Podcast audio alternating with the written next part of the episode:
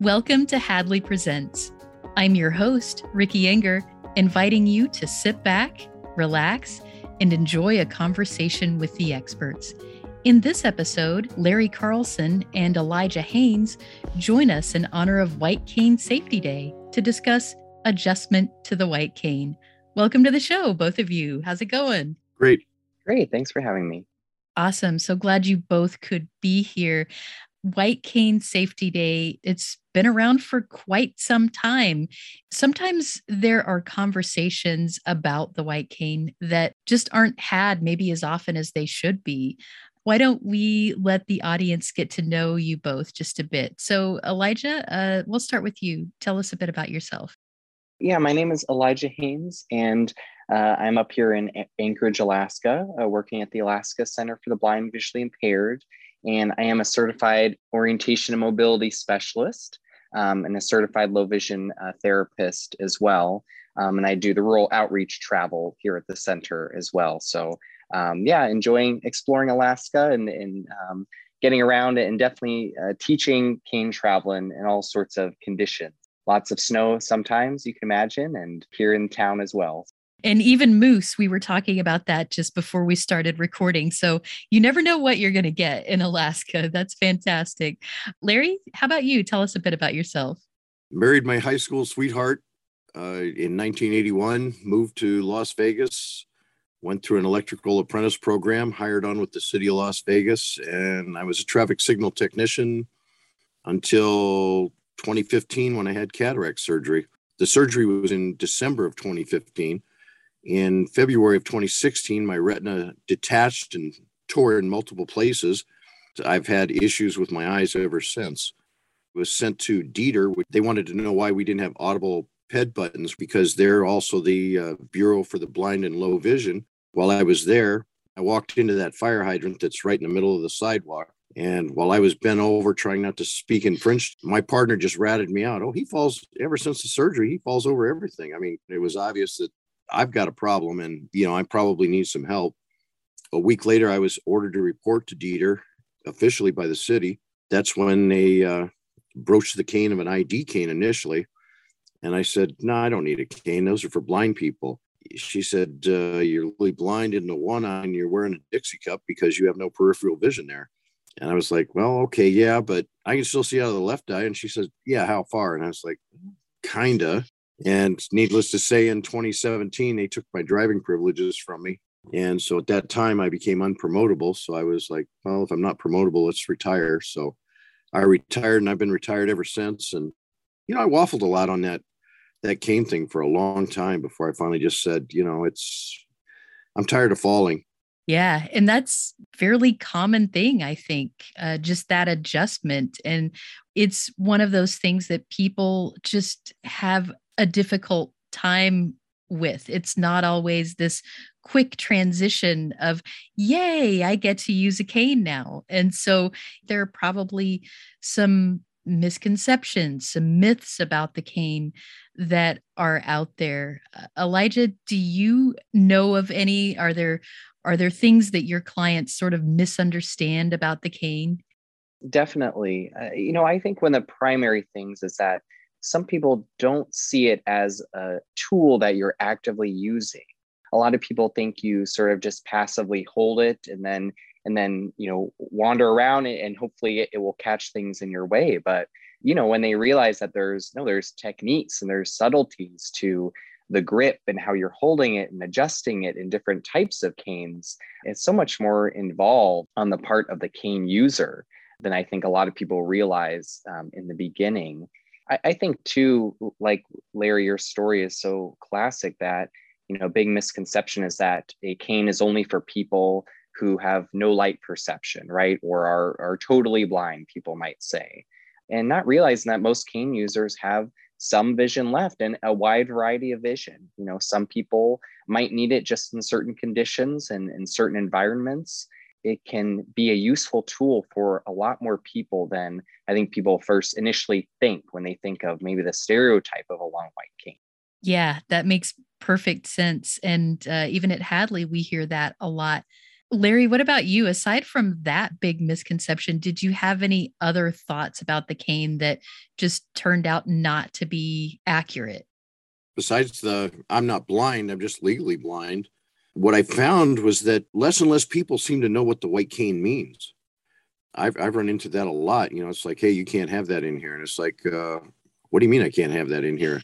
Without it, I'm going to trip over things and I'm going to fall because I'm not going to you know, if I'm looking forward, I can't see anything below my waist. So that's a real problem. I mean, you know, people don't seem to understand that. For me, it, it really is a tool. I mean, I can tell, and you know, like I can tell when I when I step off the sidewalk and I'm on asphalt, when I'm on grass, when I'm on dirt. You know, it tells me what kind of environment I'm on. You know, with with my you know where I'm at, and I can tell when I'm stepping in. Got that odd stuff called water. You know, being in Las Vegas, we don't have a lot of that.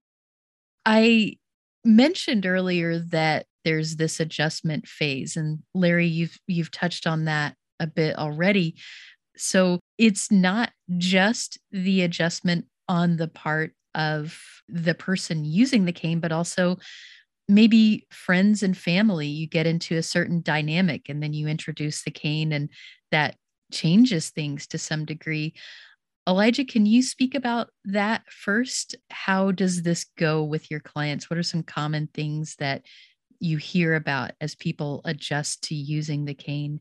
I think people have so many different reactions. And for me as a specialist, it's really important to get to know the client as best I can, get to know their family environment, um, the background they come from, uh, what type of community they live in, whether it's a, a bigger town or a really small town or, or village, that really determines, you know, how comfortable they might feel using a cane. And some friends and family members are a lot more uh, proactive about the cane use than the individual themselves because maybe they've seen them trip and fall or they're having to assist them quite a bit and so they might be kind of relieved like yes please you know give them a cane and, and teach them how to how to be safe other times, the cane might be a bit of a disruptor in that caregiver role that's been established. You know, the family or friend that's always there to offer their arm and, and walk with them and, and guide them around.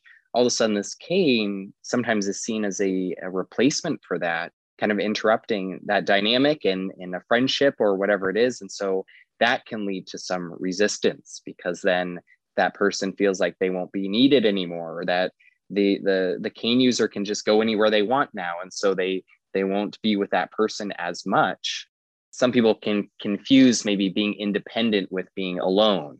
I've seen those those two extremes of family being very proactive and and thanking me for giving them a cane and then resistance and some people saying oh i i don't think they need that yet so i i just try to to introduce it in slow steps for people people initially say they don't want a cane, I at least hand it to them so they can feel it, feel the weight of it. It's always a lot lighter than they think.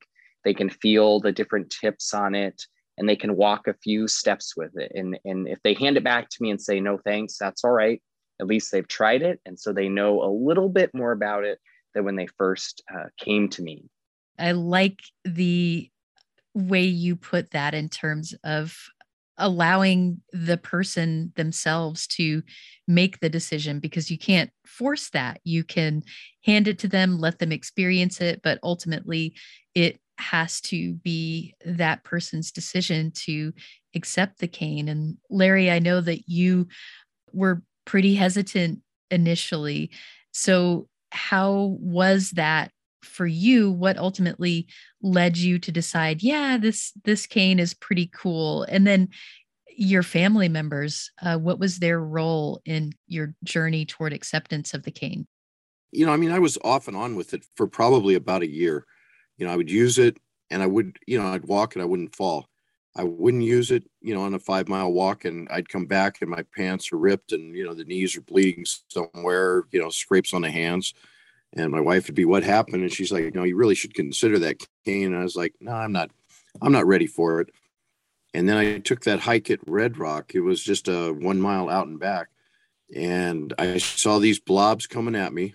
You know, because that's how I see people until you get within probably a foot or two. You know, you're just a blob. And I stepped off the trail, and the only thing I really remember is that I was flat on my back. I know somebody pushed me because I didn't fall My son was right there and he said, Dad, you stepped off the trail and fell. I got back to the trailhead and I couldn't stop the bleeding on my left knee. I decided from there on, you know, because I'm going to carry this scar on my knee for the rest of my life. I was like, you know what? This is just one of those things I'm going to have to learn, I have to carry it with me. And, you know, this is what we're going to have to do. You know, once once I got that all dialed in, I was, you know, I, I've been good with it ever since. But, you know, like I say, it's it's just getting used to it. It's it's adding to your routine, if you will. You know, it's like you you hit the door and it's like, okay, car keys, keys, phone, wallet, you know, I got to remember make sure I have my cane, and I've got a spot right there by the door where the canes are all stacked up, and you know, grab the primary cane and go. It sounds like once you did make the decision to use it, it did become an important part of your routine, but it took something pretty painful to get you to make that decision. And I think that's going to be so relatable too. There are a lot of assumptions that people make about the white cane, whether a person is blind or legally blind or just a part of the general public with no vision disability at all. When people learn a bit about the cane, they realize, oh, it can find steps, it can find obstacles, it can tell you about the sort of environment that you're walking on. Are there other things that people might not think about in terms of how a cane is useful?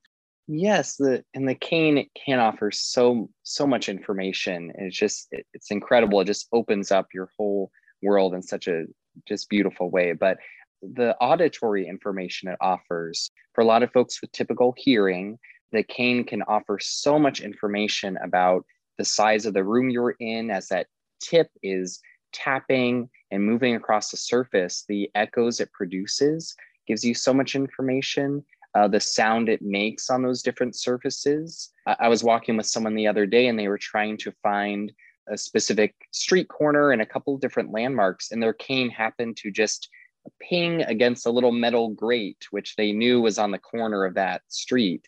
And just they heard that little sound, and all of a sudden it cued them right in. So I think that's something people don't think about a lot is all of this the sounds and auditory information it provides and uh, different types of cane tips offer you different types of sounds as well, which is uh, really exciting to explore. That's a great point. Thank you for that. Uh, Larry, how about you? Is there something that you were surprised that the cane made easier, or just something that you'd never thought, oh, I didn't know a cane would do this for me or would make this particular thing easier? I think the thing of it is, is I can look forward all the time you know, so I can kind of see what's coming at me. The cane tells me what's below my waist that I cannot see.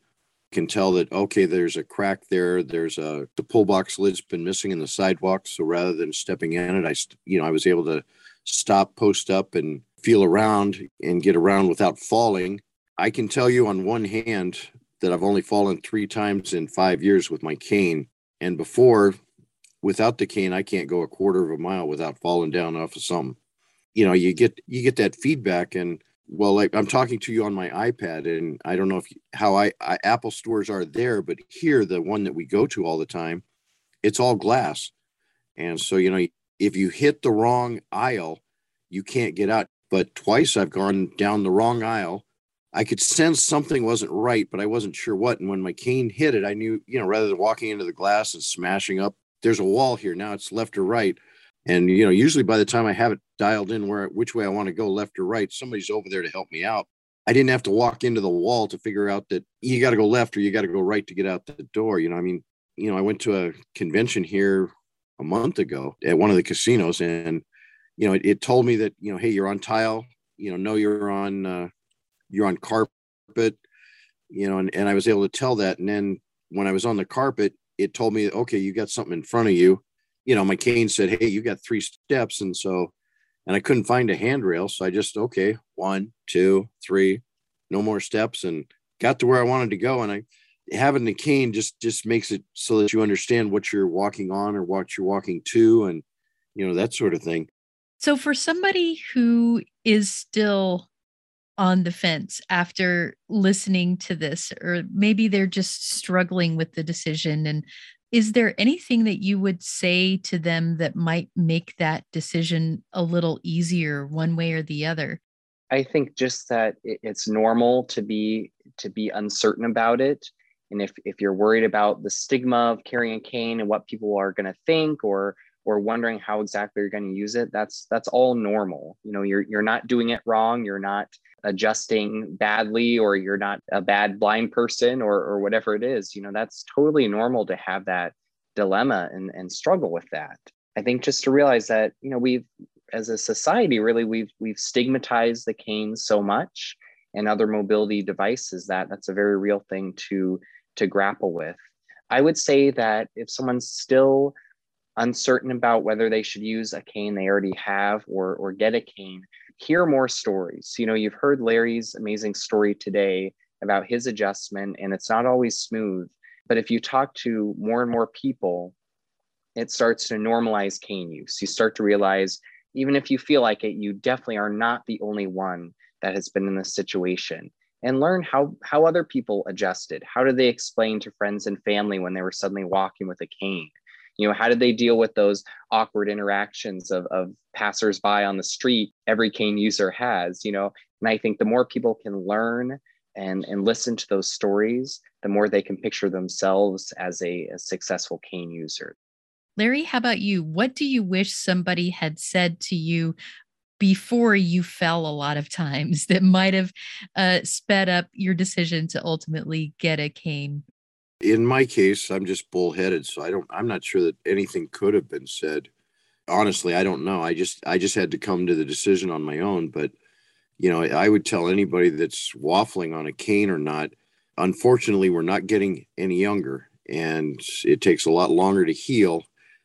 All the falls I've taken, I I could and should have a couple broke more broken bones on my record than I have, because I didn't want to carry the cane with me and use it I was concerned about what other people said, and I realized they can't live my life. I have to live my own. And I hear it from time to time. You know, usually it's high school kids, but not always. He can see, he can see. Yeah, I can see to a point, but without my cane, I'm going to fall. And I'm, when I fall, I'm going to get hurt. And I don't bounce back as quick as I used to. And the older I get, the longer it's going to take. So, and you know, you'll you'll come to the right decision at some point. I mean, it's not an easy decision to come to, but once you come to it, it's fine. And usually, once you make the decision, your family will get behind you. I, my family's been great about it. The grandkids either run well in front of me or they'll stop and they'll tell me that, hey, I'm here, or I'm on your right, or I'm on your left. They're three and six, and they're telling me this, you know. And so they, I know not to sweep into them. You know, they'll walk beside me holding my other hand. You, you can't let pride dictate what you're going to do. You know, your your health and well being is far more important than your pride. That is so perfectly said. This has been a really, really enlightening conversation just to hear from you both sharing, you know, your wisdom and just things that you've gained with your own experiences. As we wrap up, is there any final thing that maybe we didn't cover?